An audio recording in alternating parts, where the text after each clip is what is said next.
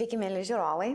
Labas, Nerijau. Labas, Jėva. Tai sveikas atvykęs į Jėva X Nerijus antrąją laidą. E, Aš esu, žinok, labai patenkinta pirmąją laidą, E, nemeluosiu, tol kol montavom, tol kol e, viską susidėliojau ir pasileidau į eterį, aš tą laidą buvau pažiūrėjus keturis kartus. Taip, tai tu gerai, kad pasakei, nes būtent šį sezoną tu užsiemi montavimu. Taip. Šiais, taip, šiais metais e, laidą aš paėmiau tiesiogiai. Tai tavo rankas. debutas buvo puikus, tikrai manau, kad gavosi įdomus turinys, aš pats ją pasižiūrėjau po to, kai jūs sumontavot. Taip. Geras rezultatas. Tai ačiū labai visiems žiūrovams, kurie žiūrite, kurie rašo uh, labai fainus ir aktualius klausimus ir kurie rašo gražius komentarus, sako, kad mes ir Nerijus esam puikus duetas ir kad abu du esam uh, savo vietos. Hmm. Klausimų tikrai yra daug gerų, aš ten bandžiau YouTube kelis e, atsakyti, bet e, mes turbūt atsakysime gal dalį šioje laidoje, dalį kitose laidose. Taip. Daug klausimų apie nekilnojamo turtą, vienas iš įdomiausių temų lietuviams visada, bet ypač šiuo metu. Tai tikrai bus ten apie ką padiskutuoti kitoje mūsų laidoje gruodžio mėnesį. Taip? Taip. Ir tuos visus klausimus, iš tikrųjų, Nerijus labai gražiai padaro screenshotą tų visų klausimų, jisai man atsiunčia ir parašo, kad iki tol, kol egzistuos, tol, kol eis visas mūsų antras sezonas, per visą sezoną Nerijus išmėrės tos visus klausimus ir sakė, visi, visi klausimai žiūrovų bus atsakyti. Tai tikrai tai, ką užduodate, žinokit, labai didelė tikimybė, kad bus atsakyti tikrai iki vasaros. Kai kurios, kai kurios neiškenčiu, tai atsakau jau Iš karto? YouTube. Tai... Bet tu iš karto po mūsų laidos įrašų YouTube kanale ne, nekomentuoji, ar rašai? Ne, ne, iš Nerašai? karto ne, čia aš praėjusią savaitę tik tai atsidariau pasižiūrėti, tai, tai kai, kur, kai kurie, kaip sako, trigerina, kur reikia iš karto atsakyti, žinai. ten- Bet dar nemačiau nei vieno atsakymo. Ne, ten buvo tokių klausimų, žinai, ar, ar nu, taigi nerius bankininkas, ar gali juo tikėti, žinai. Tai, nu, toks įdomus pastebėjimas yra. Yra kai kurios profesijos panašu, kad kuriomis negali tikėti, ar ne? tai, bet aš, aš atsakiau taip, kad, na, man atrodo, mūsų pokalbiuose tie, kas žiūrėjo, nebuvo ne vienos laidos, kur mes brūktumėm savo kažkokią nuomonę, sakytumėm, kad reikia skolintis ar pirkti nekilnojamą turtą ar atostogauti vienur ar kitur. Tai bandom, principas toks į tos klausimus, kurie kyla tau, man, mūsų žiūrovams atsakyti, nu, išdėliojant už ir prieš, ar ne? Visur yra už argumentas, prieš, ar ne? Yra, tai tai vat, tie, tų faktų ir argumentų išdėliojimas, manau, kad daugeliu klausytojų leidžia patiems priimti sprendimus. Tiesiog praskleidžia rūką, tamsą, suteikia aiškumo. Jeigu kažkas jaučiasi, kad mes kažką brūkam, primiktinai siūlom ar apgaudinėjom, tai manau, kad čia labai retas žiūrovas tą galėtų pajusti. Taip, šiaip tu esi labai, žinok, labai geras rašytojas. Aš e, labai labai dažnai nueinu pas tavį į Facebooką ir paskaitau visus tavo įrašus. Nu tikrai turi gebėjimą puikiai rašyti. Galėtum būti, žinok, kaip koks e, žurnalistėlis. Ačiū. Žurnalistas. Žurnalistė. Baig- Baigiau rašyti knygą visai neseniai, e, tris skyrius su, su Rimtai? kolegė apie, apie finansų valdymą e, ir e, jaunam suaugusiam žmogui. Tai jau netrukus, va, pareklamuosiu, netrukus bus kažkur tai galima paskaityti, pavartyti. Tik jau turėsi iš karto atsineš pas mus laidą, galėsim. a, Aš tau asmeniškai padovanosiu su asmeniniu palinkėjimu ir įrašu, nes ten mano dalis yra būtent apie investavimą, pinigų valdymą ir nepasidavimą emocijoms. Geras. Tai mes dar grįšime prie tos investavimos mes, temos, mes pradėjom ją pavasarį, bet e, tavo dar investavimo kelionė nežinau ar prasidėjo, bet turės prasidėti kažkada. Ji pasibaigė dar neprasidėjus. Tai mes ją pradėsim iš naujo, dabar dar Bet aš tęsiu savo investiciją, žinok, į rankinės. Geriausia, galvau, sakysi, kad į... Labai geras. Ir į deimantus. Ir, ir išsilavinimą. Nes... Oi, o tai šitas čia kas vako, bet čia visi tie kiti, tai taip, mano yra deimantai, rankinės ir e, visokiausi kursai, mokslai, tai ką deduosi savo vidų. Labai gerai investicija. O šiandien, aš nežinau, ar jūs, e, mėly žiūrovai, pastebėjote, kad e, pas mus studijoje šiek tiek yra e, taip, kitaip viskas išdėstyta. Dar niekada nesu taip artinerija užsidėjusi, dar niekada nėra taip, kad viskas kitaip, žinokite, išdėliojate. Jūs galės, galite komentarų skiltėje parašyti, ką manote apie mūsų šitą naują pasikeitimą, nes pasikeitė mūsų operatorius, pasikeitė čia iš karto jau jo taisyklės, kaip čia mums reikia filmuoti, bet kaip buvo, taip ir liko, kur mes filmuojam, tai Adomo Galdiko muziejuje. Taip. Tai žinokit, kad į Adomo Galdiko muziejų galite ateiti ne tik tai jo paveikslų pažiūrėti, bet jie dar turi labai uh, stipres ir geras patyriminės edukacijas. Tai ateini ir tu meną gali ne tik tai per praktiką, bet ir per teoriją patirti. Tai žinokit, esu bandžiusi pernai metais, e, čia darbuotoja yra e, vardu Java, tobulai buvo pravesta edukacija, visiškai veikia kaip meditacija. Tai me, meditacija per meną, nebuvau to patyrusi, bet e, man paliko neįpildomą įspūdį. Aš ir pats esu dalyvavęs. Tu tai turėjai tikrai- kvietimą, bet nebuvai tuo metu. Bet aš tą muziejų praleidžiu labai daug laiko ir, ir, ir esu dalyvavęs, tai tikrai kuratoriai va, čia gali įdomiai papasakoti ir, ir bet kam, kas apsilankys, papasakos Taip. įdomiai. Tai šiandien mūsų visa laida iš tikrųjų bus dedikuota elektrai. Elektros kainos, kas čia iš viso vyksta. Gal dar ir kas... dujams? Taip, bet bus įžanga apie Mhm. dujas, bet manau pirmiausia, tai pakalbam kažką lengvesnio. Mhm. Tai buvo vaikų atostogos ir tikrai žinau, kad buvai kažkur išvažiavęs per vaikų atostogas iš Lietuvos. Mhm. Kaip tavo tos atostogėlės? Atostogos su vaikais. Su vaikais, o norėjau kokios atostogos vaikais. Jos e, visuomet puikiai pailsi nuo darbų kasdienių, nuo rūpešių, nuo naujienų, bet tai yra tam tikras e, irgi darbas Mhm. su vaikais, su savimi, kantrybės, ūkdymas, e, vaikų įtraukimas ir ištraukimas ir taip toliau. Tai per atostogos buvo puikios, dešimt dienų man beveik niekas neskambino, nieko įdomaus ir bjauraus neparašė, tai jaučiuosi puikiai pailsėjęs, mano vaikai šeima patenkinti, tai čia vienas Svarbu, iš tokių turbūt svarbesnių sėkmingų atostogų kriterijų. Gerai, tai kadangi mes laidoje, kiekvieno laidoje kalbam apie kainas, mhm. tai palygink Tenerifės kainas ir e, kainas Lietuvoje. Kokį tau įspūdį paliko? Tai man atrodo, kad e, Tenerife šiek tiek buvo pigiau negu Lietuvoje, bent jau restoranuose, maitinimo paslaugos. e, Kitos e, dalykus sunku palyginti, pavyzdžiui, keltuvo kaina į, į teidės viršūnę, nu, su kuo čia palyginti Lietuvoje nėra, bet Su Kauno funikulierium. taip, su tuo senokai kėliausi, bet Vilniaus funikulierius daug pigesnis, ten eurą kainuoja, Mhm. į Gedimino pilį galima Taip. užsikelti. Tai, tai, tai šiaip e, kainos nebuvo tokios, kurios mane labai nustebintų neigiamą prasme, bet Mhm. čia turbūt dabar jau mes, kai gyvename tikrai brangioje Lietuvoje, tai nėra daug pasaulyje valstybių, į kurias nuvažiavus gali nustepti, oi kaip brangu. Tai čia yra toks privalumas, ar ne? Taip, dar Skandinavijos šalis yra gerokai brangesnės, Šveicarija, bet daug kur Europoje na, nebeišgazdins kainos. Taip, visiškai sutinku. Tai kadangi dabar jau yra lakurčio antra, antra trečia savaitė, ar pastebėjai, kad jau prasideda visas tas švent, visa ta šventinė psichozė, kai žmonės ieško, kur pigiau, fainiau galėtų įsigyti kalėdinių dovanų, kur čia ką galėtų užsakyti, kad jau iš anksto reikia užsakyti, kad tik tai spėtų gauti tas prekes. Ar jau pajautai visą šitą dalykėlį? Nes iš tikrųjų, lapkričio trečią dieną aš važiavau Vilniaus mieste ir jau mačiau, kad jau stovi viena kalėdinė glūdė prie populiaraus prekybos Mhm. centro. Ir aš tris kartus susikuo lapkričio trečią kalėdinę glūdę. Okay. Bet dar jinai buvo neįžiepta, bet jau, jau verslai pradėjo tam ruoštis. Mm. Tai čia turbūt gal reikia padėkoti e, verslininkams, kad e, paskatina gyventojus ruoštis iš anksto, Va. pradėti galvoti apie tai, kas, kokios bus dovanos, ar turime pakankamai santaupų toms dovanoms, nes e, tie turbūt, kas planuoja gruodžio viduryje rasti dovanų, tai ta- Gruodžio 23. Tai tada patiria didelį stresą, nes tuomet, jau tuomet, tai kaip tu sakai, būna ta psichozė, eilės, pūstys, e, vargas, įtampa, nerimas. Tai dabar yra turbūt pats geriausias metas e, pagalvoti, kiek nori išleisti pinigų, ar verta, ar tik pinigais nori nustebinti. Ir dar yra laiko ne tik stambiais pirkiniais, bet ir kažkokiais e, kūrybinėm idėjomis e, pamaloninti šeimos narius. Taip, tai dar pilna laiko pačiam pasigaminti visas tas kalėdinės dovanas. Mhm. Arba dar daug yra laiko papildomai užsidirbti pinigėlių. Mhm. E, šiaip aš sakau e, kalėdinė ta psichozė, bet iš tikrųjų aš ją dievinu. Mhm. Aš ją dievinu ir man kartais tiesiog faina atsisėsti Vilniaus centre e, ir žiūrint per langą žiūrėti visą tą tokį greitą žmonių ėjimą, greitą žmonių gyvenimą, kur prieš šventes atrodo jisai pagreitėja, bet aš jį dievinu.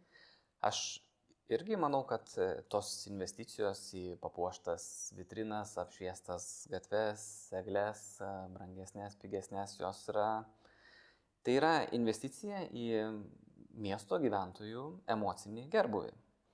Gerai, Nerijau. Tai kadangi gal jau prieš kokį mėnesį gerą buvo paskelbta, kad Vilnius, Vilniaus miestas planuoja statyti uh, E, kalėdinę eglę, kurios vertė mm. yra 250 tūkstančių. Nu, ir čia žmonių, žmonių buvo kilo didžiulis nepasitenkinimas. Tai kokia tavo mm. nuomonė? Ar kalėdinė eglė už 250 tūkstančių yra gerai, ar it's ok, va būtent dabar tokiu metu? Jo, aš mačiau tą diskusiją ir atsirado ten tokių, kurie ir savo eglę dovanot norėjo. Taip, kažkoks norėjom palėti. Taip, tai bet, bet šitoj vietoje yra tokie pirkiniai, kur tu nu, ne, ne, negali matuoti ekonominės vien vertės, ar ne? Mm. Vat įsivaizduokim, aš jums pasakysiu pavyzdį, investicijos į parką kažkokį, Bernardinų sodo renovaciją, ar ne? Mhm. Milijoninės išlaidos, nu, galėtų kažkas e, piktas ekonomistas klausti, kur čia atsipirks, ar čia turistus privilios, ar ką. Ne. Čia yra investicijos, kurios nei pramonės įmonių pritrauks, mhm. nei tiesioginių užsienio investicijų, net turbūt nebus labai reikšmingos ar pastebimos įtakos pritraukiant kažkokius imigrantus, gyventojus, kuriuos čia norėtumėm privilioti aukštos, e, aukštų įsilavinimo specialistus. Tai. Čia yra investicija į gyvenimo kokybę. Tai, kad miestiečiai turėtų galimybę ne tik tai pilkomis gatvėmis nueiti nuo namų iki darbo, bet ir galėtų kažkur tai kokybiškai gamtoje laukia leisti laisvalaikį. Tai ir visos tos eglės papuošimai gatvių ten irgi gali sakyti, kad nu, mes čia pateksim į kažkokius reitingus, e, pasimatys Vilnius ar ten Kaunas ar kitas miestas e, Europos sostinių sąraše, kur mes čia gražiausią turime eglę. Na čia toks truputį tuštybės, mm. tai tikrai nėra labai svarbu. Aš sakau, svarbu yra tai, kad na, atsiranda ta kalėdinė dvasia. Ir, ir šito laikotarpiu taip, mes galim sakyti, kad čia reikia taupyti, yra sudėtingas laikotarpis, ar ne, yra pašonėje karas, tai mes galbūt tos pinigus galime nukreipti, padėti tiem, kam labiausiai reikia. Bet šitoje vietoje tikrai kilo triukšmas lygioj vietoj, nes 250 tūkstančių eurų, aš nežinau, ar tai yra brangu ten eglė su papuošimais, su ten to miestelio kadros aikštės mm. įrengimais. Man reikėtų pamatyti, e, ką, ką ten, kokia yra savikaina, ką pasiūlys, kiek kainuoja ta eglė, kiek kainuoja apšvietimas, kiek ten tos instaliacijos, kiek reikia pagaminti, kiek galim panaudoti iš praėjusių metų. E, žinai, mes nežinodami savikainos negalim pasakyti, rezultatą įvertinti galutinį, nu, šimtas tūkstančių, du šimtai tūkstančių miestiečių ten ateis, džiaugsis. Aš gyvenu netoli Katros aikštės ir aš žinau, kad kiekvienais metais e, dėl tos eglutės, dėl tos Katros aikštės prie mano namų susidaro milžiniškos įspūstis ir aš taip nekenčiu tos eglės ta prasme, nes aš žinau, kad gruodžio mėnesį aš kiekvieną dieną papildomas 15 minučių praleidžiu, tilto gatvė, Liauksino gatvė būna užsikimšusios visiškai. Taip. Bet tai ir čia tas nekenčiu toks, nepiktas. čia tai rodo, kad nu, žmonės nori, jie nori vat, ilgais tamsiais žiemos vakarais nuvažiuoti kažkur, pamatyti tą kalėdinę dvasę yra nu, toks džiaugsmas, jisai asocijuojasi su, su daug ko, su teigiamom emocijom daugeliu gyventojų. Tai, tai, tai tas užsipolimas buvo tokioje lygioje vietoje, man atrodo, ir, ir 250 tūkstančių eurų Vilnius biudžetas, žinai, koks tai yra metinis? Ne, nežinau. Yra milijardas eurų. Milijardas eurų. Vilniaus. Vilnius. Vien Vilnius. Mūsų, vien Vilnius vieno Vilnius. Tai, tai tiek Vilnius gauna pajamų iš mokesčių, iš, iš valstybės biudžeto dotacijų iš, ir, ir tiek išleidžia. Milijardas. Taip, viskam. Ir gatvių tvarkymui, ir apšvietimui, ir papuošimui. Tai, tai čia yra tokia kropelė, nu, jeigu tu su tuo palygini, tada taip nerėjau. Tada kalėdinė eglė už 250 tūkstančių tai, atrodo. Tai, tai man atrodo, baika. čia, čia ne, nebuvo teisingas polimas ir nebuvo teisingas toksai atsitraukimas. Tai. Gerai, bet iš kitos pusės, kalėdinė dvasia, ar jinai tikrai 250 tūkstančių? Bet viskas ok, Vilniaus miestas persigalvojo, sakė ok. Uh, kilo labai, labai didelė sumaišti čia dėl to, mažinam kalėdinę, Šiek, mano kalėdinę dvasę, mano... bus mažesnė kalėdinė dvasė, bus kuklesnė, kukli netgi pasakė. Mano subjektyvių supratimų čia toks buvo politizuotas pasistumdymas, uh, kur taip tikrai lengva toje vietoje užpulti, sakyti, kodėl tu čia taškai pinigus e, tokioj sudėtingų laikotarpių. Taip, Svarbu taip, paminėti, kad ne taip, savo. Bet tavo klausimas taip, ar, ar tiek verta, tai žinai, mes turim žiūrėti, kiek jinai naudą sukuria, nepamatuosi. Nu taip, stipriai. Pusė milijono miestiečių dar atvažiuos iš kitų miestų, kokią jie pajus emocinę naudą, aš manau, kad daugiau negu 250 tūkstančių. Ar jinai ar tikrai reikia tiek, galbūt gali ir už 100 tūkstančių lygiai tokią pačią teigiamą emociją sukurti. Va čia tai geras klausimas ir mes pamatysim. Pamatysim. Galbūt ir šiemet už 100 tūkstančių bus, wow, galbūt bus dar geresnė. Tai, tai ne piniguose laimė, ar ne? Taip. Bet, bet tikiuosi, kad to biudžeto užteks, kad sukurtų teigiamą kalėdinę dvasę mieste ir mes dėl to čia ne, neužgesinsim visiškai šviesų ir nesėdėsim nuliūdę. Tai kalbant apie šventinį šurmulį, e, po praeitos laidos manim susisiekė mūsų laidos e, draugai. Iš tikrųjų, tai įmonė, su kuria aš jau senai dirbu, e, Flokatė. Nežinau, kiek tau teko apie ją girdėti, bet tai viena iš didžiausių Lietuvoje įmonių, kuri prekiauja Vilmos gaminiais. Ir sakė, mes norime nerijai labai padovanoti šiltą anklodę ir nuostabią Vilnos pagalbę. Tai, tai kad e, galėtum namuose prisisukti dar šiek tiek daugiau. O, ačiū Ir labai. šilumos. Ir tikrai turėtum tai, kas tave, tavo vaikus ar tavo žmoną šildo. Taigi, Ačiū, gera dovana energetinės krizės kontekste. Labai. Nes iš tiesų Europa, perinant prie mūsų temos, nu, gyvena sudėtingų laikotarpių, dideliai energetiniai kriziai, Mm. kurios niekada neturėjo. Ir daug miestų jau dabar Europoje, turtingesnėse valstybėse - Belgijoje, Prancūzijoje, Olandijoje, Austrijoje yra priimti sprendimai, pavyzdžiui, naktim neapšviesti kai kurių gatvių, e, mažiau šildyti viešasias patalpas, ar tu nueitum į kažkokią biblioteką, ar, Mhm. ar, ar net baseinuose mažiau šildomas vanduo. Tai, tai yra tokie primami sprendimai, kurie tikrai taip nesuteikia didelio džiaugsmo ir optimizmo, dėl to, kad yra Europoje didelė energijos krizė, kurios ištakos jau buvo 2021 metų vasarą, turbūt dar tuomet, kai niekas neįtarė, neįsivaizdavo, kad gali prasidėti karas Ukrainoje ir, ir, ir prasidėti įtampa tarp e, Rusijos ir visos Europos. Tai tu kaip pavyzdį pateikiai kitas uh, valstybės, kad jos imasi uh, tam tikrų priemonių, kad sumažinti ne išlaidas. Tai o ką pas mus Lietuvoje daro? Nes pas, e, tikrai nesumeluosiu ir esu net e, pas savį Instagram storius įdėjusi, kad dienos metu būna kartais tam tikrų dienų, kai Vilniaus mieste dieną gatvės yra apšviestos. Nu, tai čia yra apsileidimas visiškas, jeigu taip iš tiesų įvyksta ir, ir aš, aš nemačiau, bet aš tikiu, kad taip gali būti, A, kažkur kažkas. gal netyčia kažkas nes- kažko. Nesužiūrė, ne, neišjungė, bet, bet e, buvo vyriausybė irgi svarstė, svarstė ir buvo netgi tokie pasiūlymai, nežinau ar primtas galtinis sprendimas, kad e, valstybinės institucijose dirbantis asmenys, tie, kurie turi galimybę dirbti nuotoliniu būdu, Mhm. galėtų, pavyzdžiui, penktadienį ir pirmadienį dirbti iš namų, tai reiškia, nuo penktadienio iki pirmadienio gali mažiau šildyti tas patalpas, kuriuose nėra darbuotojų. Taip. Nes čia didžioji dalis energijos išlaidų ir atsiranda būtent šildymas, e, apšvietimas, taip, šiek tiek, bet, e, bet mums turbūt pagrindinė problema bus e, šildymas. Ir, ir, ir, ir ta problema, jinai atsirado, čia man kartais tekdavo girdėti tokių pasvarstymų, kad čia mes Lietuvoje nesugebam susitvarkyti. Mhm. Čia nėra Lietuvos problema, čia yra visos Europos krize, kuri yra susijusi su vienu veiksniu. E, ilgą laiką Europą kažkaip užsiliuliavo, užsisvajojo ir įsivaizdavo, kad priklausomybė nuo gamtinių dujų, perkant jas didžiąją dalim tik iš Rusijos, yra ok. Mhm. Ir, ir ypač Vokietija čia šitoje vietoje didžiąją dalį gamtinių dujų pirko iš Rusijos, turi Nord Stream 1 vamzdis, kuris e, veikia jau porą dešimtmečių perkamas dujas iš Rusijos. Turėjo praėjusiais metais daryti antrą vamzdį, dar labiau antrą bambagyslę prie Rusijos. Ir, ir šitoje vietoje įvyko lūžis, e, kuomet jau praėjusiu metu rudenį pradėjo mažėti Rusijos eksportas dujų į Vokietiją, į Mhm. Europą visą.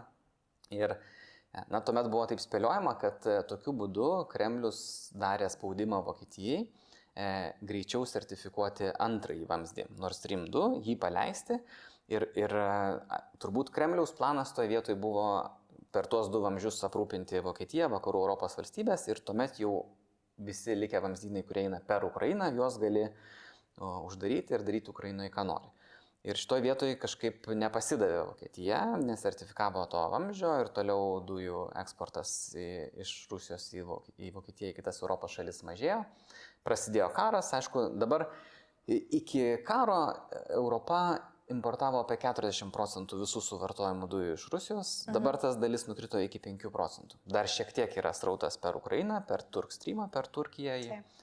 į Vengriją, ten kitas kelias šalis, bet iš esmės šiuo metu Europa beveik nebeperka, e, dar šiek tiek perka suskystintų gamtinių dujų, bet, bet priklausomybė yra labai sumažėjus. Bet, bet čia yra pagrindinė priežastis. Tai yra tai, kad e, Rusija turėjo kažkokių imperialistinių ambicijų užsikovoti, užgrobti Ukrainą E, ir tikėjosi, kad Europa užmerks akis, į tai nežiūrės, dėl to, kad Europai reikia dujų. Ir Europa labai vieningai parodė vertybinį stuburą, kad nu, vien dėl dujų negalime čia leisti, kad kažkas tai niokotų, žudytų kaiminę Mm. valstybę, užiminėtų svetimas teritorijas. Ir, ir manau, šitoje vietoje Kremlius labai nustebo, tikrai nesitikėjo, nes praeitie buvo Vokietijos, Rusijos santykiai visuomet buvo labai šilti, Italijos, e, Rusijos politikai apsikabinę, pilną nuotraukų galima rasti, su Putinu bučiuojasi. Tai, tai šitoje vietoje įvyko didžiulis lūžis Europoje ir už tai mes šiek tiek mokam. Sakau šiek tiek, nors daug kas gali pasakyti, kad čia yra ne šiek tiek, bet šiaip jau vėlgi žiūrint į visas mūsų išlaidas, tai yra tik šiek tiek brangiau, ką mes mokame už savo energetinę e, nepriklausomybę. Ir mes sparčiai judam tos energetinės nepriklausomybės e, kryptimi. Mm. Bet ši žiema ir ateinanti žiema yra tokia, kur, na, aš, kad, kad gal, aišku, daugelis gyventojų dabar jau žino, kiek kainuoja dujos, elektra, žino, kiek jie suvartoja dujų ir elektros. Iki 2022 metų daugelis nežinojo. Žinodavo, kad gauna ten sąskaitą ka- kai Taip. kuriais mėnesiais, ten kartais 40 eurų, kartais 50. Dabar jau žino, kiek vartoja, dabar jau galvoja, kur čia galima sumažinti vartojimą. Čia atsirado toksai e- energetinis išprusimas, milžiniškas šuolis įvyko. E, Bet, bet kad suprastumėm, kaip pasikeitė gamtinių dujų kaina, tai e, iki 2021 metų na, biržoje kaina gamtinių dujų buvo apie, apie 20 eurų už megavatvalandę. Mhm. Tai e, pradėjo brangti jau praėjusiu metu vasarą, rudenį. Šių metų pikas buvo 300 eurų už megavatvalandę. Tai nuo 20 iki 300 eurų. Tai yra daugiau negu 10 kartų. Ir šito vietoj labai svarbu pasakyti, aišku, dabar jau kainos sumažėjo. Jau vėlgi bus galima padiskutuoti, ar čia dėl ko taip įvyko, ar čia laikina, bet, bet dabar jau kainuoja apie 100, apie 100 eurų megavatvalandę ir žiūrint net ateinančius e, žiemos mėnesius, ateities santariai rodo, kad kainos yra normalizavusios, bent jau lyginant su to, ką mes matėm vasarą. E, Bet labai svarbu šitoje vietoje yra tai, kad e, vartotojai, gyventojai tų kainų nemato ir nemoka. Mums, pavyzdžiui, dabar pareidėjusios yra kainos dvigubai, ne dešimt kartų, dvigubai. Mhm. Didžiąją dalį tos naštos ir, ir Lietuvos valstybės biudžetas ir daugelio kitų ES valstybių, jos perima ant valstybės pečių, aišku, tai pasiskirsto ant, ant visų mokesčių mokėtojų vienokią ar kitokią formą, bet taip nėra, kad štai staiga prasidėjo tas energetinis karas, energijos krizė ir mums dešimt kartų pakilo kainos. E, Gamtinės dujos, aš, aš, kadangi mūsų būtų šildomas dujomis, mes jų ten nemažai suvartojam, Mhm. tai aš žinau ir, ir kiek jų vartoju, ir kiek jos kainuoja. Jis kainavo apie e, 30 centų kubinis e, e, metras e, praeitie. Taip, praeitie. E, praeitie 21 metais, 10. E, dabar 77 centai. Tai, tai, tai, tai žiemos mėnesiais jau, jau yra brangu, ar ne, nes jeigu reikia, čia priklausoma aišku nuo būto, nuo namų, bet kai kurie Mm. suvartoja per mėnesį ir 500 kubinių metrų, nu, tai jau tada šildymui 300-400 eurų jau per mėnesį yra labai rimta suma, ar ne, ir tai augo daugiau negu dvigubai. Tai, bet ta kaina padėjo daugiau negu dvigubai, nepadidėjo 10 kartų. Bet, yra, bet ar yra kokių prognozių, kad ta kaina nukris į bus tokia pati kaip ten 2021 metais, kaip tu sakai, praeitie. Bus, bet Bet Labai lengva pasakyti, kad bus. Ekonomistai gali pasakyti, kas bus arba kada bus, bet ne abu dalykus vienu metu. Tai bus, bet neaišku kada. Taip, tai bus tikrai labai pigių gamtinių dujų. Yra įvairios projekcijos ir skaičiavimai ir pavyzdžiui, man teko matyti naujausius čia Briugel Birots instituto e, tyrimus, kurie mato, kad 25 metais jau bus Europoje gamtinių dujų perteklius. Tai yra 2000 kuriais? metais? 25, 25. tai maždaug už trijų metų. Tai dėl to, kad dabar yra milžiniškos investicijos į infrastruktūrą ir į vamzdynus, kurių trūko, nebuvo pakankamų jungčių, pavyzdžiui, tarp Ispanijos ir, ir Vokietijos, nes Ispanija turi daug suskistintų gamtinių dujų terminalų, ja. gali daug importuoti, bet nėra vamzdžių, kurios galėtų jos tiekti į Vokietiją. Vokietija galvoja, kad jai užtenka dviejų bambagyslių į, į, į Rusiją. Tai Taip. suprato, kad ne, tai dabar yra planai vystyti kitokią infrastruktūrą. Pati stato ne vieną beros dabar gal septynis nesuskystintų gamtinių dujų mm. terminalus. Mes turime, Lietuva buvo viena pirmųjų, Taip. kuri suprato, e, kad čia yra pavojinga turėti priklausomybę vienintelę tik tai nuo tiekimo iš Rusijos. Ir, ir tuomet dar buvo politikų ir, ir visuomenė irgi buvo, čia ojei, kokios investicijos, čia milijardai. Bet, bet jeigu mes neturėtumėm suskystintų gamtinių dujų terminalo, čia kurį pastatėm prieš beveik dešimtmetį, tai, tai dabar mes čia sėdėtumėm su pirštinėm, su kepurėm ir, ir, ir su kailiniais, nes Nes Lietuva neturėtų iš kur gauti dujų. Visi vamzdynai, kurie ateina iš Rusijos, jie mal jau yra sustabdyti pusmetį, jokių ten dujų srauto. Tai Lietuva dabar ne tik save per tą terminalą aptarnauja, bet ir dar Latvija ir Estija suteikia dujas. Tai, tai čia buvo didžiulė sėkmė, strateginis teisingas e, sprendimas.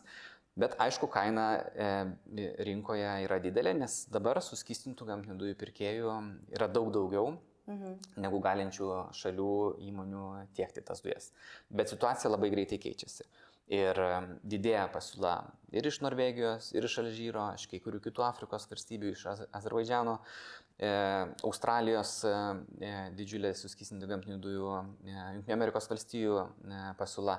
Tai, tai va, tos projekcijos rodo, kad 25 metais tikrai gana laisvai galima įsivaizduoti perteklių gamtinių dujų ir, ir labai žemą kainą. Nes greta to, kad yra nauja infrastruktūra, kaip mm. nusipirkti dujas iš kitų valstybių, yra milžiniškos investicijos į alternatyvę energijos gamybą iš kitų šaltinių. Ir, kas yra dar svarbiau, yra mažinamas vartojimas. Ir, ir šiemet, pavyzdžiui, Europą maždaug 15 procentų sumažė, suvartoja mažiau gamtinių dujų nei praėjusiais metais. Apie tai, ką mes kalbėjome, tai ir, ir, ir mažiau šildomos patalpos, kai kurios pramonės įmonės daug ten efektyviau veikia, kai kurios sustabdė veiklą ten kuriam laikui. Lietuva apskritai e, apie 30 procentų sumažino gamtinių dujų vartojimą, bet dėl to, kad e, iki šiol maždaug pusę visų gamtinių dujų Lietuvoje suvartodavo viena gamikla, trašų gamikla Chem. Tai kai sustabdo veikla, iš karto labai sumažėja gamtinių dujų vartojimas. Tai, tai, tai vat, visa Europa eis aišku link to, kad vartos daug mažiau gamtinių dujų, turės alternatyvių energijos šaltinių ir gamtinės dujos e, atpiks. Ir tai kol kas va, tie ateities sandoriai rodo, kad, e, kad jos dar šią žiemą ir kitą žiemą bus brangios, e, bet turbūt kita žiema ir bus pati sudėtingiausia. Kita žiema dar ne ši. Ne, ne ši. Nes kitos žiemos problema, žinai kokia yra? Dabar visos saugyklos Europoje yra pilnai užpildytos. Čia vienu metu, spalio mėnesį, e, spot kaina, ką gali pirkti čia ir dabar, nesudarinėjant ateities sandorius, bet nedėliotini sandoriai, buvo nukritus iki nulio. Buvo tokių laivų, kurie ten norėjo realizuoti savo krovinius, vykdyti kitus užsakymus, bet e, nebuvo saugyklų. E, mhm. Buvo šiltas ruduo, nenaudojamos dujos dar šildymui, elektros gamybai nepakankamai naudojamas, saugyklos pilnos, nėra jų kur dėti. Bet čia buvo toksai trumpas labai langas, kur buvo, mes jau turėjome tokį gamtinių dujų perteklių. Tai aišku, šalant orui, krentant temperatūrai, ta situacija keisis ir, ir e, kaina padidės, bet, bet na, ji tikrai išlieka maždaug trečdalių mažesnė nei buvo šių metų vasara. Kai vasara ten tikrai visi susėmė už galvos, galvojo, visa Europa ruošiasi labai dramatiškam scenariui kad reikės stabdyti pramonės įmonės, e, reikės normuoti dujas valstybėms, kam ir pasiruošė. Mažiau šildomos viešos patalpos, mažiau šildomi baseinai ir taip toliau. Tai, tai Europa parodė, kad gali paukoti dalį savo komforto, komfortiško gyvenimo tam, kad išgyventų šią energetinę krizę ir pereitų prie, prie visiškos nepriklausomybės nuo Rusijos ir ilgainiui prie nepriklausomybės nuo iškastinio kūro. Tai tai, kad tu dabar papasakai apie gamtinės dujas, skamba labai optimistiškai ir uh, labai, uh, labai teigiamai iš tikrųjų. Ir tik tai dar kartą įrodo, kad bet kokia krizė uh, yra geriausia pamoka. Tai mm. Išmokstam tiesiog kitaip gyventi. Taip, tai čia vien, vienareikšmiškai buvo ir, ir išbandymas uh, vienybei ir, ir vertybėms Europos uh, ir gebėjimams priimti greitus sprendimus. Ir tų sprendimų buvo primta labai daug. Ir, ir čia ne tik vystymo infrastruktūra, bet ir Europos komisijos, pavyzdžiui, sprendimai susiję su kolektyvinėmis dėrybomis, taip sakant. Nes, pavyzdžiui, daug buvo chaoso šį vasarą, kaip pavyzdžiui, dėl suskistintų gamtinių dujų krovinių, dėl kažkokio laivo tarpusavėje konkuruoja Lietuva ir Vokietija. Ja. Nu, nesveika situacija, mes neturėtumėm, ar ne, ES, kuri vieninga išgyvename energijos krizę, tarpusavėje konkuruoti ir užkelti kainą, kurią sumokėsim kažkokiam trečiom valstybėm. Mm. Tai jeigu bendrai visos valstybės sutarė dėrėtis dėl tų krovinių, jais dalintis, nu, tai nebėra pagrindo tokiems kainų šuoliams ir tai irgi jau atsispindi dėl to kainose.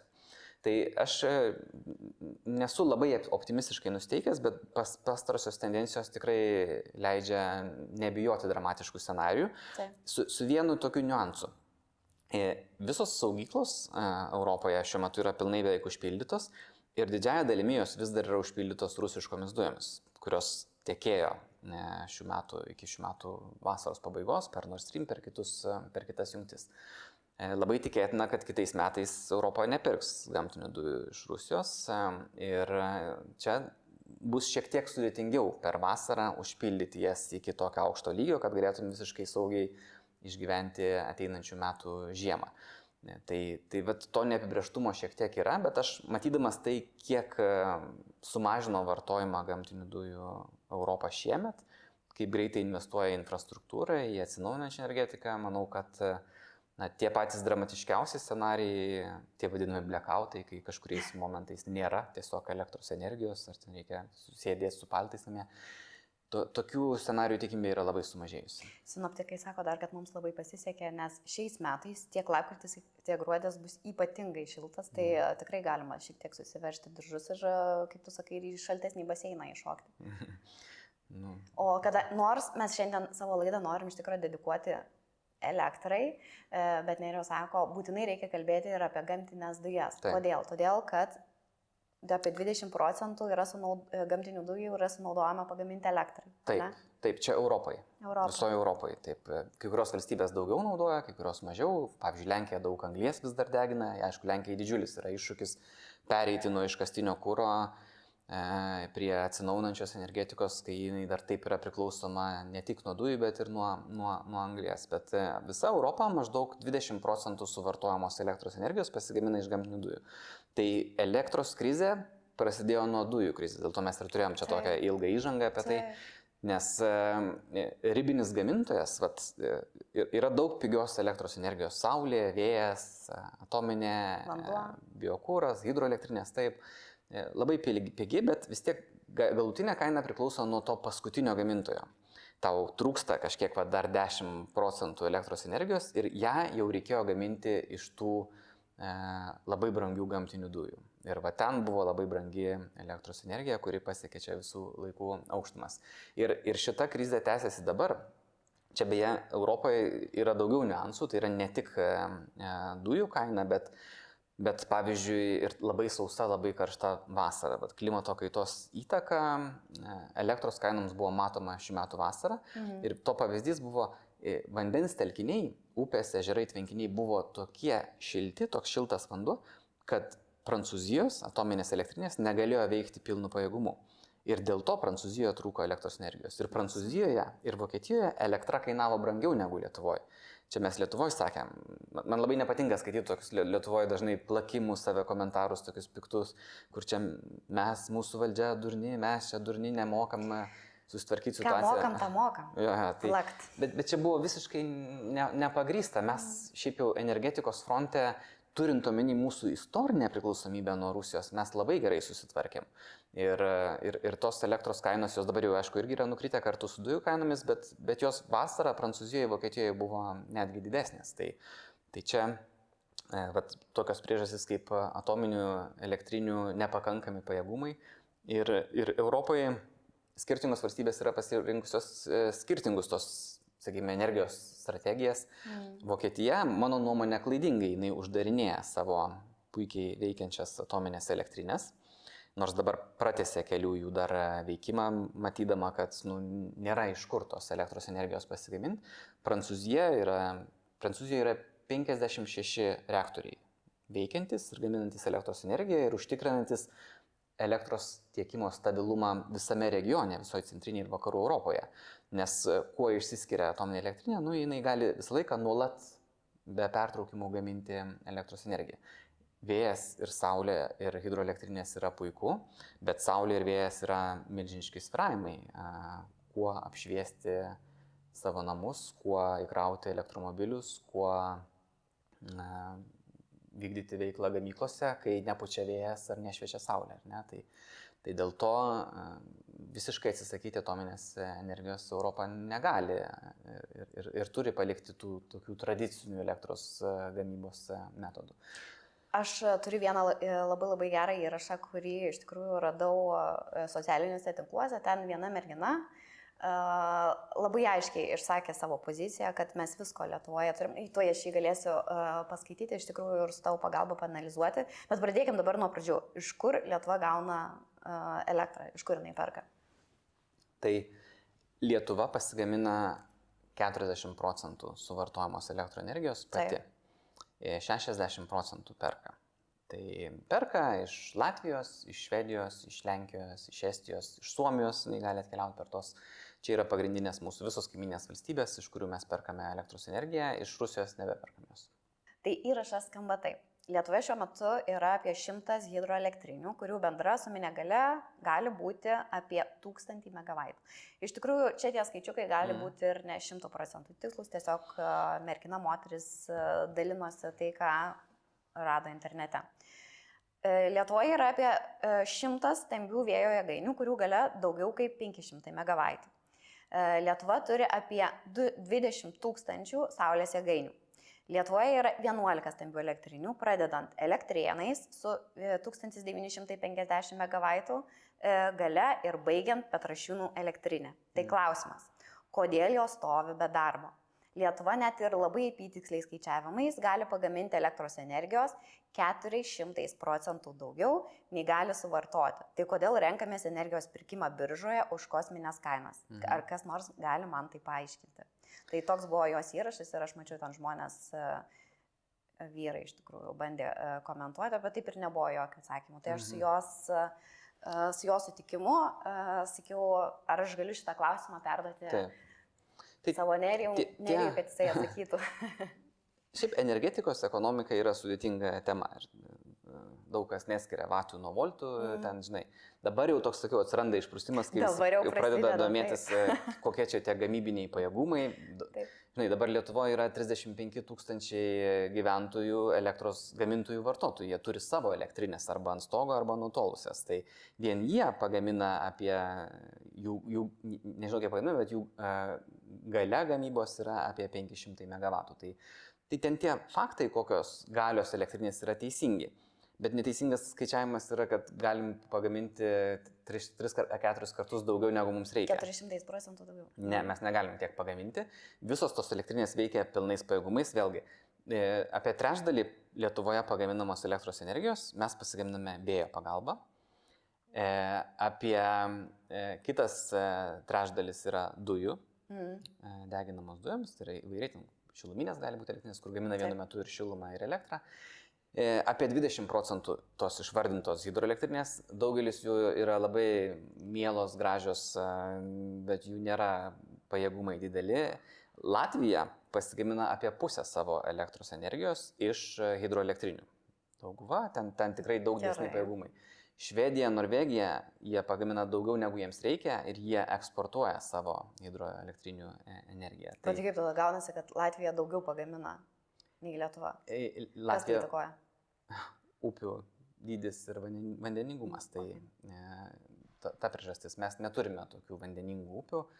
Tai Kauno hidroelektrinė mhm. pagamina apie daugiau negu dešimtadalį e, viso, visos elektros energijos, kurią mes pagaminam Lietuvoje, bet, bet visą tai sudėjus, e, aš pasakau, mes pagaminame 40 procentų to, ką suvartojame.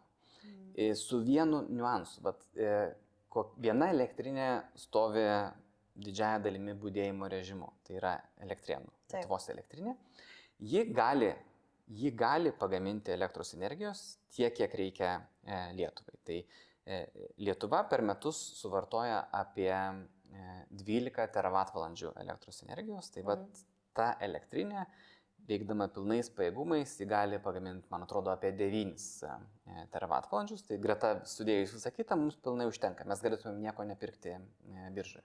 Tai elektrinė gali pagaminti, bet... Bet negamina. Tai iš to aspektu jį, jį ir klausia, kodėl negamina. Tai, tai visos hidroelektrinės saujos vėjo tikrai gamina ten pilnais pajėgumais. Mhm. Elektrienų elektrinė negamina dėl to, kad pagaminti elektros energiją joje yra brangiau negu nusipirkti e, biržoje. Kodėl? Ji gamina dujas, e, degindama dujas, dujos kainuoja, kalbėjom kiek, ar ne? Tai, tai dabar e, pagaminti elektrienų elektrinėje e, megavatvalandę e, elektros energijos kainuotų, nu dabar atpigo dujas, bet vis tiek kainuotų apie 400 e, eurų. Tai biržoje kaina šiuo metu yra 120 eurų. Tai nu, mes galim būti kieti mm, nepriklausomi, gaminti, bet, bet tada mums reikės daug daugiau gamtinių dujų Mhm. ir tai kainuos daug brangiau. Tai jos funkcija yra mus apsaugoti nuo tamsių ir šaltų naktų ir dienų, jeigu mes neturėtum iš kur nusipirkti elektros Jo. energijos. Tai ji gali greitai pradėti veikti, jos funkcija yra užtikrinti pakankamą galę tinkle, ji gali pagaminti pakankamai energijos, jeigu reikės kažkuriais kritiniais atvejais, bet, bet ji nėra ekonomiškai efektyvi prie tokių gamtinių dujų kainų. Čia dar būtų galima pridėti ir tai, kad kai gaminama elektra iš dujų ir anglies, yra teršiama aplinka, Europa turi pavirtinius taršos leidimus, reikia susimokėti papildomai už tai juos pirkti, tai, tai elektra dar labiau pabrangsta. Tai mes e, perkame, ką galime, pigiau dabar biržoje, negu galėtume pasigaminti patys. Vakar uždamas į laidą iš tikrųjų atradau tokį faktą, kad pasirodo iki 2050 metų ES prašo visų šalių Klimatui neutralėja energetika, visiškai nebūtų CO2 emisijų, arba jeigu yra kažkur gaminant elektros energiją CO2 emisijos, turi būti atsverta, tai pavyzdžiui, per pasodintus miškus ar ne, ir, ir CO2 ar, ar kitokią formą paėmimą iš CO2 iš atmosferos. Tai yra, kad įtaka planetai, įtaka ateities kartoms būtų bent jau neutrali, nulinė visiškai. Tai, Tai ir dar... tada pradėjau visus straipsnius skaityti. Mhm. Tai vieni teigia, kad oi, čia Lietuvai tikrai nepavyks, nes čia Lietuva dar nieko visiškai nedaro, kad, čia, kad eitume link ten. Kiti rašo, kad taip, čia Lietuva viską daro, tai net nieko aš nesupratau, žinau. Tai Lietuva daro labai daug ir, ir būtent ši energijos krizė yra tai, kas em, sukurs tą milžinišką šuolį link atsinaunančios energetikos. Tai aš tau galiu paprastą pavyzdį pasakyti. Lietuvoje šių metų pradžioj tų lietuvių e, vartotojų gamintojų, kaip jie yra vadinami, mm. kurie turi savo elektrinės e, ar ant stogo saulės, ar ten nutolusias ir gamina elektrą. Jų e, gamybiniai pajėgumai buvo 200 MW, dabar jau yra 500 per, per nepilnus metus. Už dviejų metų ten bus daugiau negu 2 gigavatai, nes dabar visi čia sustomėjo, visi stato savo saulės elektrinės, visi nori turėti tą saugumą ir, ir prisidėti. Tai, tai mes, manau, kad e, atsinaujinančią energetiką šio dešimtmečio pabaigoje pajėgumai bus, va čia tie tavo, kur tu vardinai, ar ne, elektrienų elektrinė yra ten e, tūkstantis e, me- megavatų, ne, tai mes, mes turėsime dešimt kartų didesnius atsinaujinančios energetikos pajėgumus. Tik tai tiek, kad Taip, bet, bet suprantate, tik tai tiek, kad su, su vėjo ir saulė tai yra problema, kad tie maksimalūs pajėgumai, jie, nu, tu neištrauksi, jie yra dideli laiko momentai, kai nėra saulės Taip. ir bent jau naktį arba kai labai debesuota, yra laiko momentai, kai ne, nepučia vėjas. Tai tų pajėgumų reikia daug daugiau, e, ne- negu šiaip jeigu reikėtų, jeigu jie veiktų nuolat. Ir, ir tada atsiranda kita problema. Ir mes po penkių metų, aš taip prognozuoju ir įsivaizduoju, kad turėsime tokią situaciją, kai, kai vasarą, dieną, vėjuotomis dienomis elektros energija nieko nekainuos. Biržoje bus nulis. O dabar mūsų laidos dažni svečiai bus.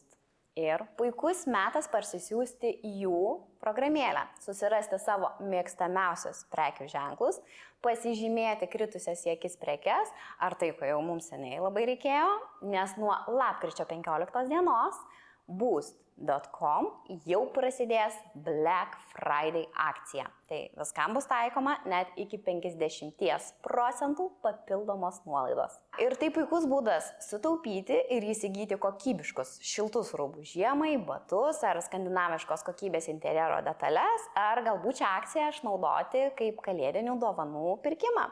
Na, o jeigu ieškote stilingų ir tikrai labai kokybiškų ir šiltų mėgstinių, tai pasižvalgykite po Gani, Gant, Mos Copenhagen, Selected Femme prekinius ženklus. Mano rekomendacija. Na, prieš kelis metus buvo, pavyzdžiui, Danijoje. Mm.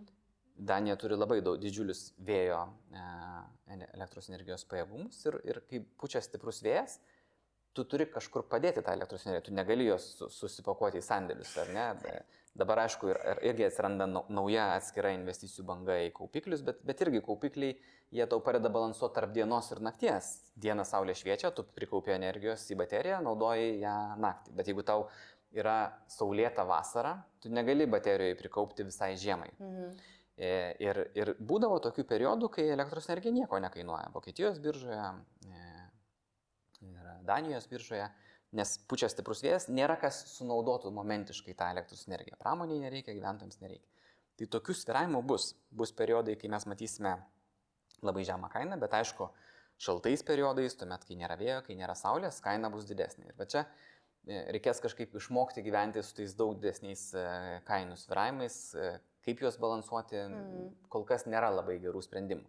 Tai va, vienas iš tų sprendimų yra, pavyzdžiui, tai, ką mes irgi Lietuvoje turime, yra kruonio hidroakumuliacinė elektrinė, mhm. kur tu Kai elektra pigi, gali pumpuoti vandenį į viršų, kai jinai yra brangi, paleidi per hidroelektrinę per, e, ir, ir pagamini elektros energiją. Bet, bet irgi ji nėra, neturi labai didelių pajėgumų balansavimo, jos funkcija pagrindinė yra ne, ne komercinė. Nesupirkti pigę elektros energiją ir pagaminti energiją, kai jinai brangi, bet jos funkcija yra na, pradėti veikti, jeigu yra sutrikimai elektros mhm. energijos tiekimo.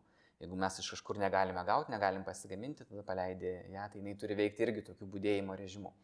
Tai va čia tokių yra daugybė sudėtingų uh, klausimų, kuriuos Europą turės išspręsti ir atsakyti, bet akivaizdu, kad nebūsime visiškai tik tai per atsinaunančią energetiką, greta liks kažkoks generavimas ar tai iš gamtinių dujų, ar iš atominės energijos, tam, kad užtikrinti stabilę e, ir galę tinklę ir, ir, ir stabilų tiekimą. O tu, e, kai visą tai prasidėjo, pradėjai namuose taupyti elektrą, pradėjai griežčiau sakyti, kad vaikai išjungkite elektrą. Iš tikrųjų, e, vakar ar už vakar socialiniuose tinkluose pasileidau klausimyną ir tiesiog man buvo labai įdomu, mūsų mhm. klausytojai, mhm. ka, kaip jie namuose, žinai, taupo elektrą. Taip. Galbūt yra kažkokio Ar, ar buvo kažkokių įdomių atsakymų? Man buvo iš tikrųjų nemažai, aš nežinau, galim iš tikrųjų keliais ir pasidalinti, nes aš asmeniškai net nebūčiau pagalvojęs, pavyzdžiui, kad boileris pasirodo gali tiek elektros energijos imti. Taip. Tai e, keliais pasidalinsiu, iš tikrųjų, mano asmeninė nuomonė tai buvo patys e, svarbiausi. E, rašo mums moterys, indaplovė ir skalbimo mašina tik naktimis ir savaitgaliais, kuomet yra pigesnis tarifas. Aišku, išskyrus skabius atvejus. Mm. Ir prašo, labai pasiteisino, nes lyginau. Tai šiaip labai logiškas patarimas, kur Taip. aišku, kad tie, kurie turi dviejų tarifų skaitiklius, naktinis, dieninis, Taip. savaitgalinis, tai e, tikrai iki šios krizės ten niekas nepagalvodavo, ar ne, kad, e, kad nu, vat, reikia įjungti daug elektros energijos naudojančius prietaisus tuo metu, kai elektros energija yra pigesnė. Tai, e, nu, tai vat, Tai pas mane irgi yra lygiai tas pats, tai aš irgi žinau prieš kokius jau gal du mėnesius, tiesiog viską, anksčiau irgi aš buvau ta, kur kiek reikia, tiek sumokė, nei tu ten žinai, nei tu ten kažką gilinėsi. Ir dabar jau iš tikrųjų, vat, besiruošiant pirmai laidai, aš įstraukiau visiškai visą informaciją, mm. kiek mano elektromobilis suryja, kiek mes namuose visko sunaudojam, kiek mes mokėjom anksčiau, kiek dabar moku. Ir žinok, viską pradėjau lyginti, vestis tokią suvestinę ir man pačiai buvo labai tas įdomu. Mm. Ir nu, negražu gal taip pasakyti, bet taip, aš irgi naktį dabar pradėjau užstatinėti ir skalbimo mašiną, ir indaplovę, ir elektromobilį krauti. Tikiuosi, kad e, pas jūs gera garso izolacija ir... ir Viską žinau, ne, jinai negirdi. Visi, visi įrenginiai labai tyliai dirba.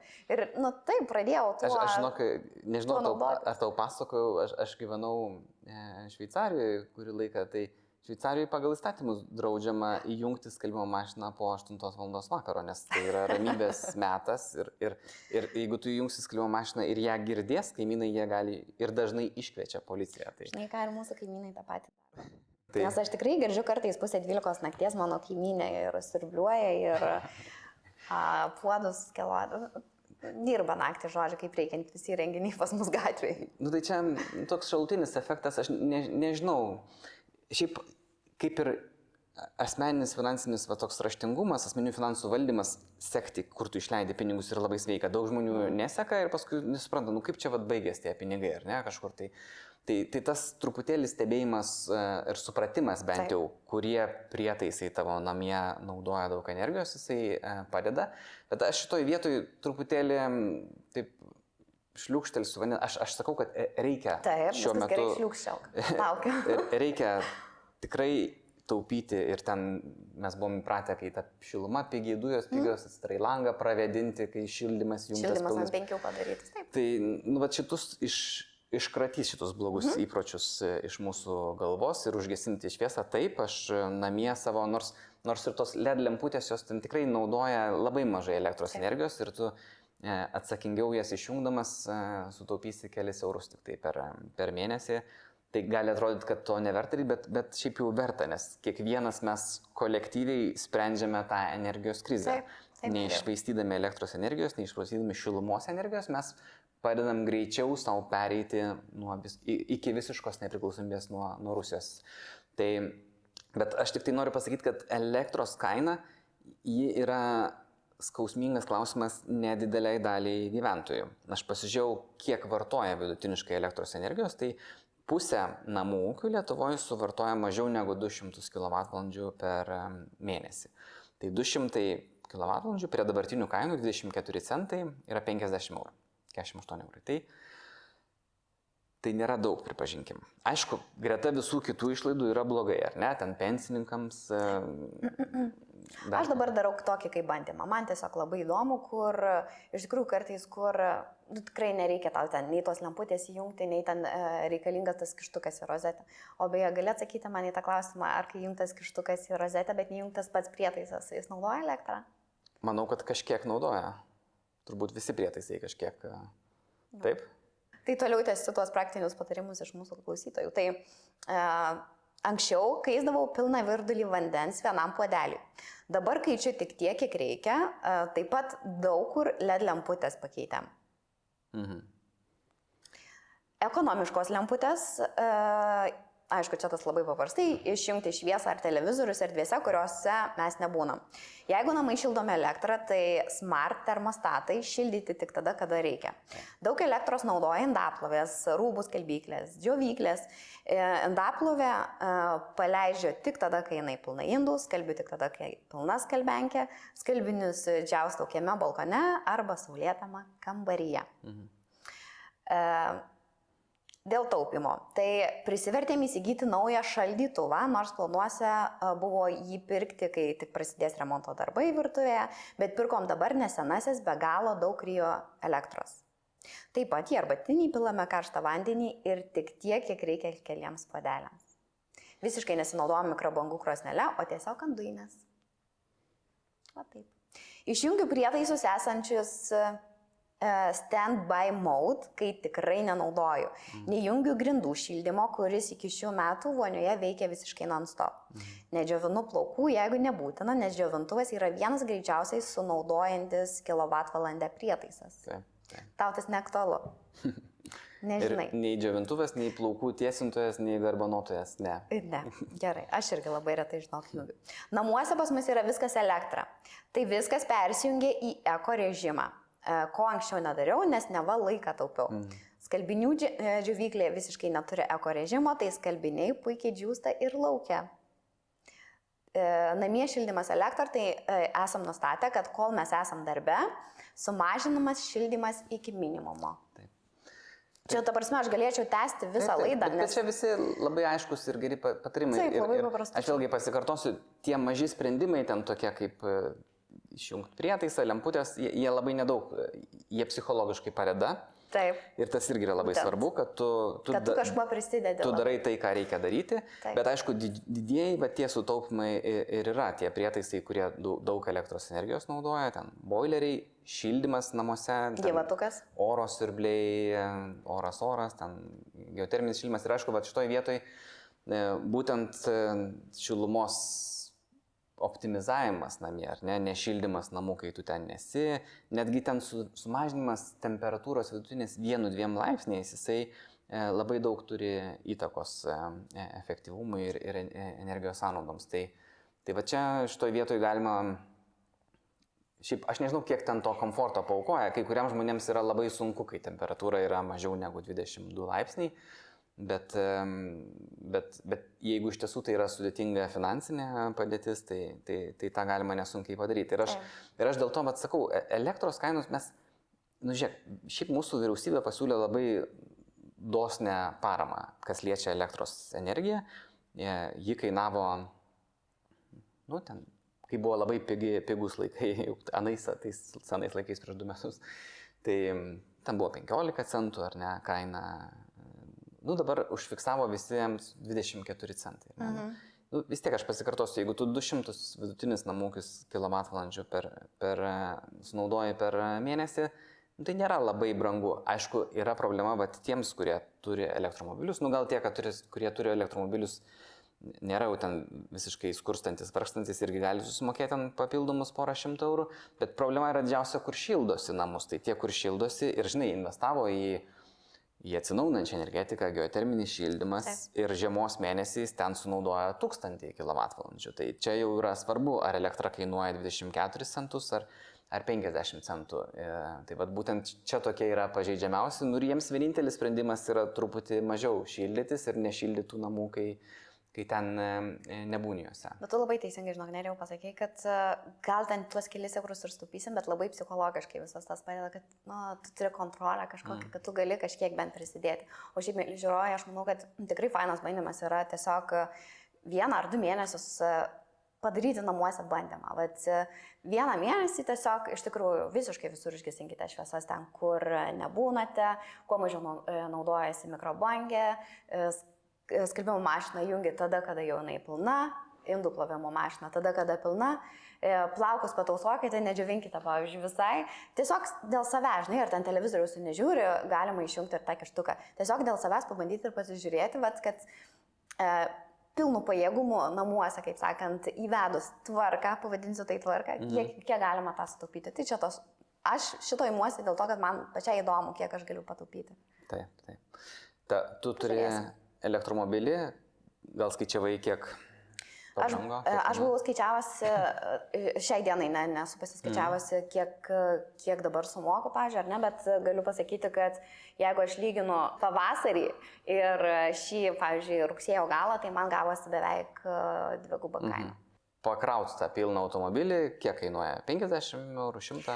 Nu tai pavyzdžiui, nežinau, ko mėnesį man kartais kainuodavo ir 7-8 eurai. Ar ne? A, tai čia O labai... Viskas dažnai ten nuo daug dalykų iš tikrųjų. Ja, tai ne, ne, nebrangu. Bet kadangi aš turiu dieninį naktinį, tai kraunasi naktį. Mm. Mm. Nu, tai, tai man atrodo, net ir prie tokių kainų tai, tai nėra blogas pasirinkimas. Juolab, kad aš manau, kad kaip ir ką kalbėjau apie dujų kainas ir dujų pasiūlą visoje Europoje, taip ir su elektros tos kainomis bus ir, ir ateityje. Vat tie patarimai, kur tu sakei, žinai, žiūrėk, kada tu naudoji elektros energiją, ar pakrauti automobilį, ar ten pašildyti namus, ar išplauti. Mm. Tai, tai tie sviravimai bus dar didesni.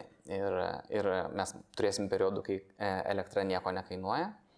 E, Ir turėsime periodų, kai jinai yra brangi, tokia kaip yra brangi dabar. Mhm. Tai, va, Bet dėl... jinai bus laikas, kai jinai bus dar brangesnė nei dabar?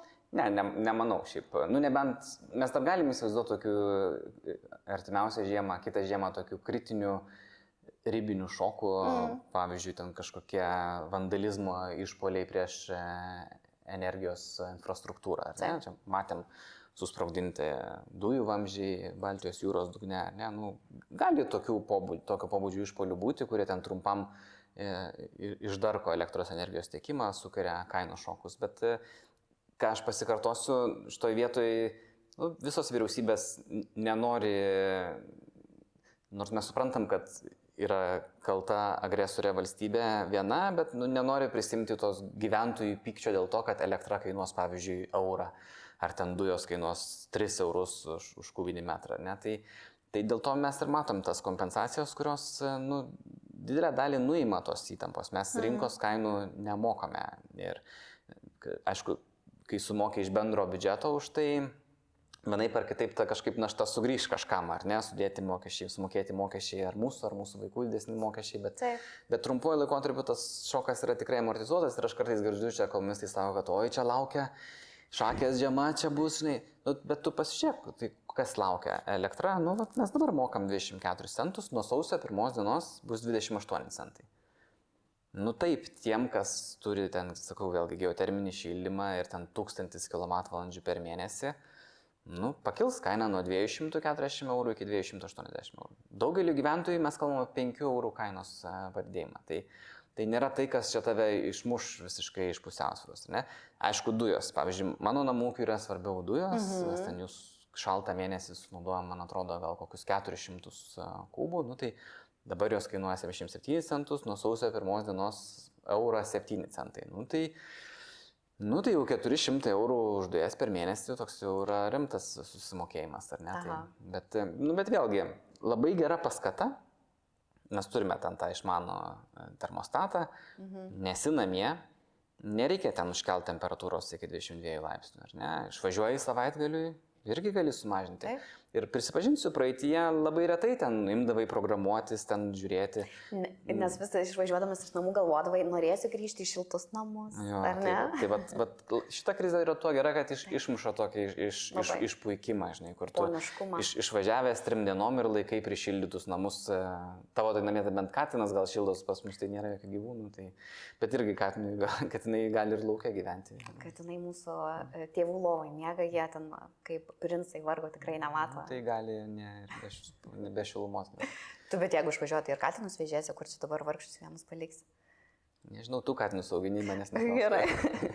Mėly žiūrovai, mūsų šios laidos partneriai Vinge House. Vinge House tai statybos paslaugos teikianti įmonė Lietuvos rinkoje veikianti nuo 2021 metų. Jie yra inovatoriai namų statybos rytyje, o jų projektų yra Vilniuje, Trakuose bei Baltajame slėnyje.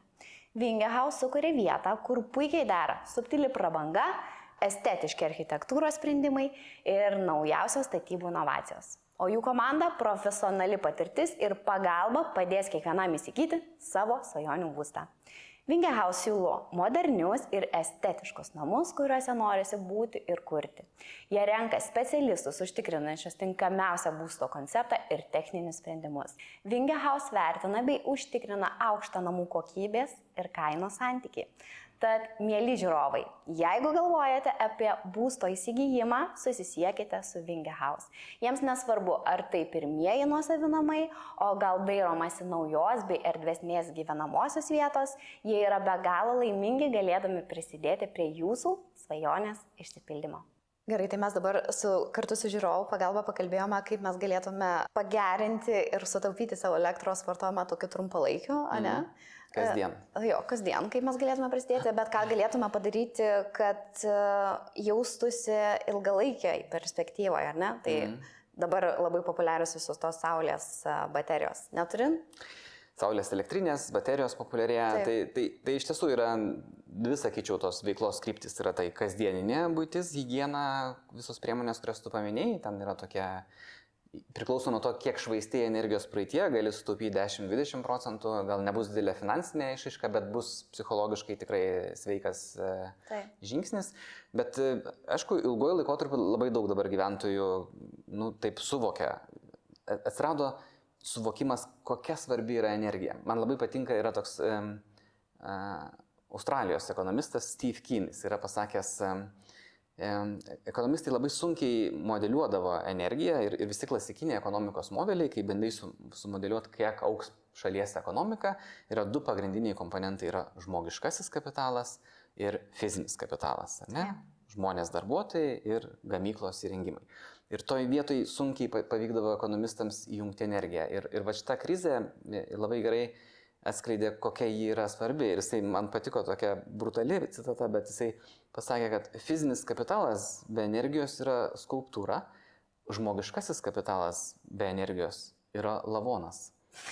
Ir toks, žinai, taip tave truputį išmuša, bet, bet, bet tu suvoki, kad nu, mes, e- energija modernioji mūsų visuomenėje yra viskas. Be jos nieko, žinai. Ne, nei šilumos, nei šviesos, nei, nei maisto negali pasigaminti nieko. Tai, tai tas atsirado suvokimas ir labai gerai jisai matosi visų europiečių kasdieniam gyvenime, labai gerai matosi lietuviai. Aš, aš sakau, šiemet e, padvigubėjo e, vien per šiemet lietuvių, kurie yra gamintojai, vartotojai, Mm. e, jų patrigubės dar turbūt per kitus metus, nes dabar didžioji ta banga, e, aišku, prie to prisideda ir valstybės e, parama. Taip. Ir, ir, ir vėl bus ten tų naujų skelbimų apava, visi, kas nori. Čia daug kas, žinai, nenori imtis, galvoja, ai, aš čia neturiu stogo ten, ar mano stogas netinkamas, ką čia daryti, aš nesuprantu, inverterių kažkokiu. Šiaip yra viskas taip paprasta, tu ten prie savo kompo atsisėdi, nutolusios elektrinės gali užpildai paraišką, 20 minučių. Taip. Vieną paraišką PVA užpildai, gauni paramą, kitą užpildai Saulės elektrinės, kas pardavinėja nutolusias. Aišku, dabar bėda eilė, nes tie, kas šiemet pasirašė, tai kitais metais tik turės, bet, bet tą gali padaryti neturėdamas ir stogo, ant kurio gali dėti savo Saulės e, kolektorius ir, ir, ir neturėdamas žemės. Tai, tai čia nėra kliūtis. E, Yra Kitas rytis, ką daro gyventojai ir turėtų daryti, aišku, tai tie, kas turi stogus, ypač palėpėse gyvena ar nuosavinamai, dažnai yra keuri stogai, langai, mm. nu, tai irgi reikalaujantis investicijų sprendimas, bet jis iš esmės pakeičia energetinį efektyvumą ir, ir tai tada mes jau kalbam ne apie tos ten kelis ar keliolika procentų sutaupytos e, energijos. Aš mačiau, kad dabar atsirado nauja paramos rytis, e, vėlgi valstybė ten iki 4000 eurų duoda kaupikliams arba baterijoms. Geras. Ir, ir, bet e, aš bandžiau skaičiuoti ir įvertinti, kiek tai yra mm, e, efektyvu. Tai, nu, prie dabartinių tų baterijų kainų, ten kažkaip labai iš to nepraturties ir nesutaupysi, ten turbūt daugiau kainuoja negu sutaupysi. Mhm. Bet mačiau pirmą paramą, ten jinai nedidelė buvo, milijoną eurų paskiria, tai buvo daugiau norinčių paimti negu, negu jos davė. Mhm. Tai yra tokių gyventojų, kurie nori pastatytis baterijas, bet dažniausiai turbūt tokie yra, kur turi, pavyzdžiui, sodybą, kažkokios ten vienkėmis, kur dažnai gal medžiai užgrūna, laidai sutrinka elektros Taip. tiekimas.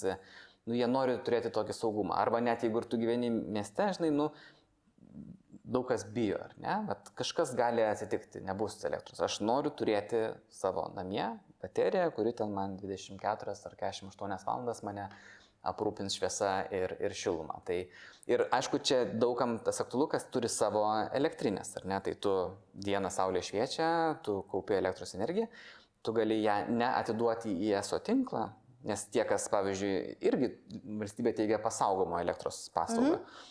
Tu pasigamini elektros energiją, tu jos dabar tiek dieną nesunaudoji, tu ją atiduodi, 5 centus susimoki už kWh pasaugojimą, Taip. paskui pasiemi ją, kada tau e, reikia. Nu, tai čia toks kaupimas, bet yra tokių, kurie nori paeksperimentuoti ir pabandyti, aš pastatysiu savo bateriją, nemokėsiu tų 5 centų už kWh, bet pats kaupsiu. Tai, tai aišku, tobulėjant baterijoms, tobulėjant technologijom, gal kažkokiai paramai pasikeičiant, ten irgi bus vienas iš variantų papildomai investuoti ir balansuoti tos didžiulius sviravimus, kai bus periodai, kai mes turim pe- perteklinę elektros Mhm. energiją, kai yra daug saulės ir vėjo ir turim, kai turim nepakankamas e, elektros energijos. Tai va yra tų sričių ir e, aš manau, kad e, visos tos investicijos jos iš tiesų sumažins elektros kainą ir, ir gal net šitoje vietoje tie, kas galvoja, kad dabar vat, investuosiu į, elektrinę ir, ir, ir ten bus graža, jinai būtų didžiulė graža, jeigu iš tiesų elektros kainos laikytųsi dabartinėme lygyje penkis metus. Bet, Mhm. bet taip, aišku, gali būti prie tam tikrų scenarijų, bet aš manau, kad vis tiek čia yra vienerių dar dviejų metų galbūt krizė.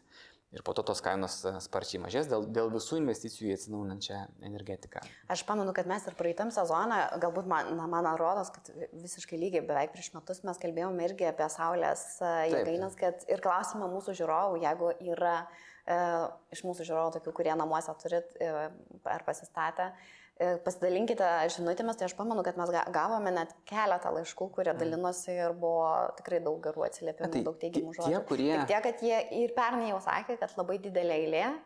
e, gauti tą kompensaciją. Jo, tai tos eilės atsirado, kompensacija tai yra vienas klausimas, jinai ten periodiškai ta valstybė dalina paramą, dabar baigėsi vienas periodas, vėl bus turbūt nuo naujų metų, bet dabar bėda yra kita, nes iki šių metų čia labai apsimokėjo net ir be valstybės paramos e, mm. pasistačius tą elektrinę, ypač jeigu tu gamini tik ne perpardavinėjimui, o savo poreikiams, Taip. tai buvo labai puikiai graža. Bet Bėda, aišku, jos buvo pigesnės, nes tam pastatyti vieną megavatą galios kainavo apie 900 eurų, dabar mačiau kainą apie 1350. Išaugo, Taip, paklausa išaugo. Tai, tai aišku, jau mažėja tas atsiperkamumo laikotarpis. Mm. E, kitas dalykas, vat, dabar yra bėda, kad nu, jeigu tu nori čia ir dabar, tai nėra. Ne, yra, turėsi po metų, po dviejų metų, kuomet jau galbūt ir elektros energija bus e, pigesnė nei yra dabar. Bet Bet aš manau, kad didelė dalis tų investuojančių, kurie vat, tie yra e, gamintojai, vartotojai, taip vadinami, kurių yra kiek ten 40 tūkstančių mm. Lietuvoje, jie vienas dalykas tai jaučia vėlgi tą psichologinį saugumą, aš, aš pasigaminu elektros energiją, kiek man reikia, kiek nereikia parduosiu. Kitas dalykas, aišku, jie prisideda ir, ir prie tos Lietuvos energetinės nepriklausomybės. Mm. Nes jeigu mes tik pasitikėtumėm, kad kažkur tai verslai ar valstybė statys vėjo parkus, saulio elektrinių parkus, nu, tai tas progresas bus toks, koks ir buvo pastarai dešimtmetį. Buvo, nu, pripažinkim, labai šūd. Nu taip, žinok, aš irgi iš tikrųjų prisiskaičiau, kad uh, visi tie vėjo jėgainių projektai, viska, daug, daug iš jų yra įstrigę. Tai, bet, bet tas, žiūrėk, aš minėjau, kad 40 procentų Lietuva pasigamina savo, tai yra mažai. Taip. E, Latvija pasigamina 80 procentų savo suvartojamos energijos, Estija irgi 80 procentų. Tai Tai prieš daugiau negu dešimtmetį Lietuva prieėmė sprendimą nestatyti naujos atominės elektrinės, bet neprieėmė sprendimo ir neprieėmė, nesukūrė tinkamų finansinių paskatų daug daugiau investuoti į atsinaujinančią energetiką. Ir tie generavimo pajėgumai taip labai vangiai augo.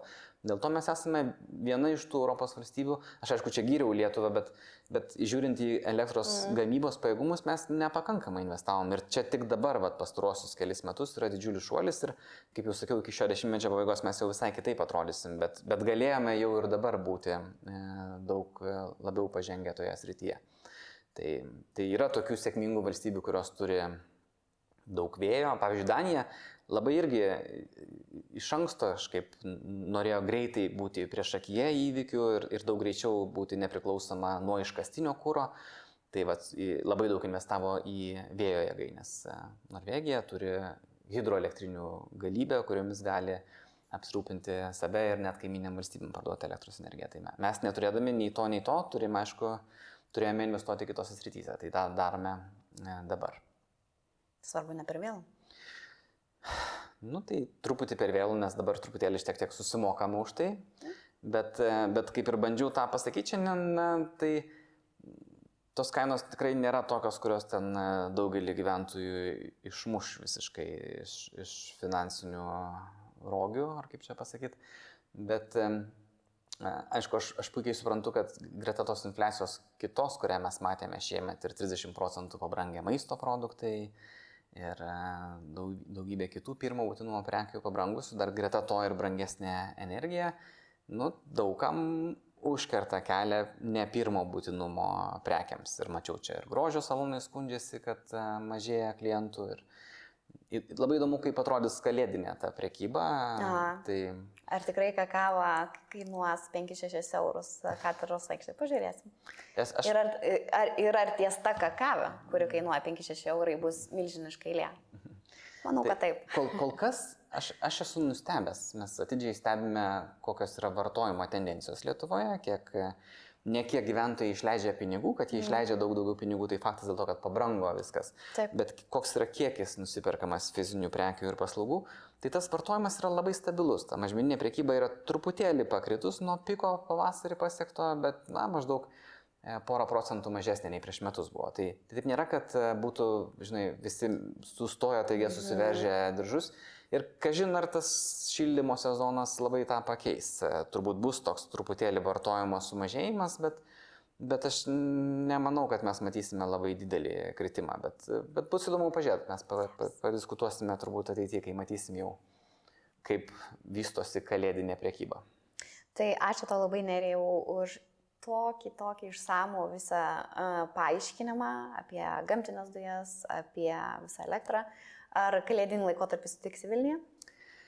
E, turbūt Tytuvinose sutiksiu, bet tikrai Lietuvoje. Tai kol kas neturiu jokių planų blaškytis po pasaulį. E, tai mėgausiuosi, mėgausiuosi Lietuvoje randamais malonumais ir pramogomis. Tai ačiū labai, mėly žiūrovai, kad žiūrėjote mūsų antrąją su nerim laidą.